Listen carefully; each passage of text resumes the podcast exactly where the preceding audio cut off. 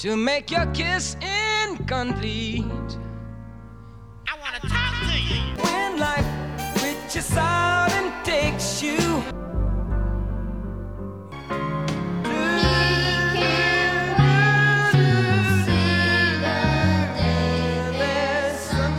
Welcome to Prince Track by Track presents Stevie Wonder Classics. Today we're going to be talking about Take Up a Course in Happiness uh, from the album Where I'm Coming From.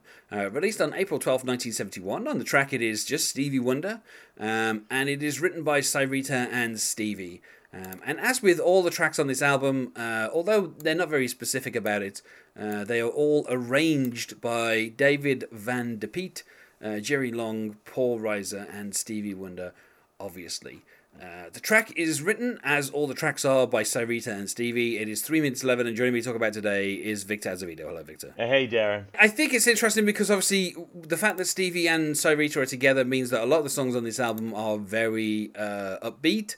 Either they're very kind of upbeat or they are very much like kind of love songs. And I don't know, it, it feels like this fits in with kind of like what you would expect from, uh, you know, kind of post 60s hippies, kind of like new age stuff. Uh, just this kind of idea of like taking up a course in happiness is just uh, I don't know it's it's kind of odd um, because like he's basically saying just look in the mirror and smile and kind of just you know enjoy yourself you know clear out your mind and we'll show you how to smile. It's just about smiling, and uh, and it has this kind of contrast where it opens up with this, you know, when life reaches out and takes you on an unpleasant ride, Yeah. and your bridge of dreams comes tumbling down. Like it's a very, it's a very kind of strong metaphor. Oh, yeah. Um, and then kind of takes a turn towards, you know, don't let your bed of sorrow ever conquer your pride. Mm-hmm. Uh, and then he tells us, remember, there's always a way out. Just Mm-hmm. take up a course in happiness Yeah. uh, take up a course to clear out your mind. Um, and I don't know, like I, I find it I find it interesting because it's like the first half of both of the verses are very much like when you're feeling down, and then the second half is just be happy. Yeah, like yeah. it feels very simplistic, but you know, this is like I don't know, 21, 22 year old Stevie Wonder, Mm-hmm. um, and obviously he's very much in love with Syreeta, so he's he's very kind of positive and opti- optimistic at this point in his uh, his career. Yeah, because it's funny, funny. Um, it, this is definitely not a slight. It sounds like a song you'd find in the Muppets. I don't know why. The way it sounds and so forth, it kind of could be a Muppet song. I don't know why, and it is super, super optimistic. It's great. I love it. I love, I love the fact that it is this, this massive, massive, super optimistic kind of um, thing with him. The it, the song sounds like a Muppet movie. Like it sounds something that Paul Williams would have written back for the Muppet movie. It's kind of got that little jaunty thing, and it's very optimistic. And I could see puppets singing this song, and it said, "This is not a slight. This is this is. It's just super optimistic. It's great. I can't say any more about that kind of thing. It's just it is. I mean, is- he even he even says when your optimism has a setback or two and hmm. you're feeling all your tryings in vain, hmm. and then he, he kind of emphasizes your heart's in the rain, and he's like, just don't give up the hope that's due to you. Uh, just study your doubts. Remember, there's a way out. Take up a cause in happiness. Yeah. Uh, and I mean, that's kind of where the song kind of finishes. It just kind of res- restates the chorus, and then just kind of they have the overlapping of, Hmm. you know, take up a course in happiness uh, as we head to the fade out. But I, I don't know. I just, I kind of like the very simple message, uh, even though it does, it like it feels like maybe it's ignoring something because it's like it's like take up a course in happiness. I, I mean, although he's saying, you know, just cl- just take up a course to clear out your mind. Uh, you will show yourself how to smile. You know, uh, take up free instruction in life. You will you will learn how to smile. Yeah. It, it feels a little bit like just ignore bad things and just start smiling. Yeah. And I don't know that that's really a solution. I feel like you know there's some kind of you know underlying things that need to be done. Uh, also, I would say there's maybe with this being the early '70s, there might be an implication that the way he's phrased it of just take up a course in happiness. Um, you know, obviously, course suggests maybe like a course of drugs. Uh, so maybe this is, uh, you know, him talking about like uh, antidepressants or something, um, or even you know maybe less legal means of of becoming happy by taking a course of something. Um, but I, you know, it's it, it, like you say, it is very kind of like upbeat. There's this like the instrumentation is kind of interesting as well because there's a, kind of like this harpsichord. Yeah. Um, and then there's like a mute, mute trumpet going on in the background there.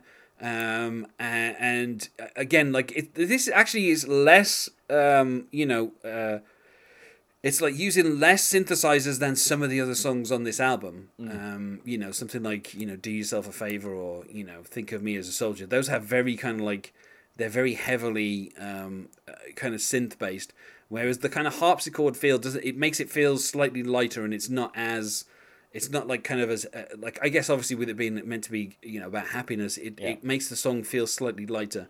Um, Yeah. Even though there are obviously some, um I'm sure there's some polymoogs on here, and uh, a clavinet is probably somewhere in there because you know at this point he pretty much played clavinet on everything. Yeah. Um, but I, I it, like it's a kind of it's it's kind of a cleaner production than on some of the other songs uh, on this particular album, I would say, and just a lighter kind of production, which I guess fits with the idea of you know happiness and kind of being upbeat.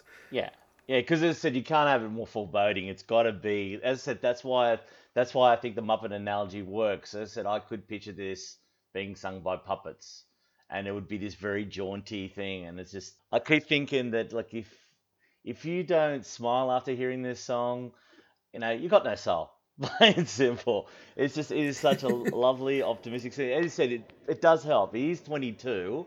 And you know, I remember when I was 22, I was very, very optimistic. At 40, whatever it is, I'm not so optimistic. But yeah, but he says he's got his whole life in front of him. He just thinks, well, you know, if I turn around, everything will be fine. If I just just pretend all the bad stuff's gone and just go my course and take that call for happiness. I'm not sure if there's any drugs, but it's, maybe I can think this way and everything will work out okay for me. Yeah, I think it's interesting because obviously, you know, the uh, contemporary Rolling Stone review, which uh, you know I've mentioned a few times before, um, it talks about how um, you know the the guy who reviews it, he was obviously a fan of Stevie Wonder, and he says that you know Stevie apparently wanted an opportunity to loosen up outside the confines of a typical Motown single, and says, but he blew it, um, and he talks about like. Uh, self-indulgent and cluttered with effects uh, as like kind of uh, talking about the arrangement. Um, and I don't think he mentions in in particular this song. Um, but I you know I, I, I, don't I don't feel like that's completely correct. Yeah. like you know I, I like this this is kind of a you know I don't think the production is cluttered on this album. No, um, and certainly not in this song. Oh, so it, no. I don't know. It's just just this weird kind of comparison that he insists on having, you know, with Marvin Gaye throughout the review is kind of weird. Um, yeah, you know, like Yeah, just that- basically saying that somehow he's not as kind of, um, you know, inspiring or as accomplished as Marvin Gaye. And it's like, yeah, he's 21 and he's been un- stuck in a Motown contract for, for like the last nine years of his life. Like, give him like at least a couple of albums to kind of figure Yeah. out what to do. Yeah. But you know, which I don't think he really even needed because I think that you know this is uh, like in terms of like this is still effectively under his old Motown contract, but Mm. obviously he'd already negotiated his new contract and he'd you know get, Yeah. got a little bit more kind of creative control. Um, and I, I, you know, I think that that's something like I don't know that this is anything he couldn't have done under Motown. In fact, I think out of everything that's on this album, this is probably one of the few songs that he probably could have written under his old contract. Um, and Berry Gordy probably would have put it out as a single and sped it up just a little bit and, and made it kind of even more upbeat. Yeah. Um, you know, like Yeah, I reckon it would. But even then, I think it would have been a bigger sound too. It actually would have been a bit like, as I said, it's still this song's pretty light sound wise. I reckon if it was the Motown, like it was the other contract or what you were talking about, it would be a lot bigger. Yeah. there'd be a lot more horns and stuff like that in there. It'd be a bigger, bigger sound than this kind of jaunty, kind of easy, kind of. Well, you know, Motown had a number of uh, you know studio musicians they had to use on every single track, so I feel like it would have been Yeah. a, a, even Yeah, more exactly. kind of overstuffed production if it if it had been kind of under his old contract. Mm, yeah. But yeah, just the, the fact Yeah. that, that you know he's pro- he's producing this album and he's also pretty much playing everything on here is is kind of insane. And also as well, like you know, the drums on it are very kind of light as well, and like it's not. It's I mean, some of the stuff that he- you know Stevie will do on the next few albums is more kind of uh, you know groove based in terms of the drums. But this, you know, there's still like a very kind of perfect. I don't know. It's it's a wonderful beat that's in the song, and it and it it's you know it's just some Yeah. really good drumming. Uh, I think as a drummer, Stevie Wonder kind of gradually gets better and better and better as as his albums go on. Um, So maybe I would say it's kind of competent drumming, but I think it fits. You know, like this, you don't need anything too complicated for this track. You know, it's it's just about people being happy and learning how to smile. uh, and also, Yeah. should should go without saying as well, his vocals on it are really. You know, I, there's a few lines where. Um, particularly with the kind of you know the when he's saying you will learn how to smile like that kind of just those little kind of inflections and stuff. Uh, I just really enjoy, and particularly like as he's singing kind of take up a course in happiness he does the kind of classic stevie shouting in the background thing as well so on on the chorus there's a Yeah. little kind of shout in the background from stevie uh, as his own kind of hype man i guess you would say uh, in more modern terminology. But yeah i don't know just a, a really fun song. I think uh, like this album i mean i'm not going to agree with the rolling stone review but i think it is like you know these first two albums are probably lesser albums in terms of this run of classic albums. You know i still think this is where you get the the seeds of the ideas of, of of like how stevie kind of ends up you know going from you know kind of producing everything and, and then he kind of finds his way a little bit more on the next couple of albums so i'd say for me this is probably just a four out of five you know i, I Mm. Think there's a, there's only a, you know a couple of songs on this album that i'd say are a five but pretty much everything else for me is a four Look, I, I agree. With, I agree with the four. As I said, it is jaunty. It's happy.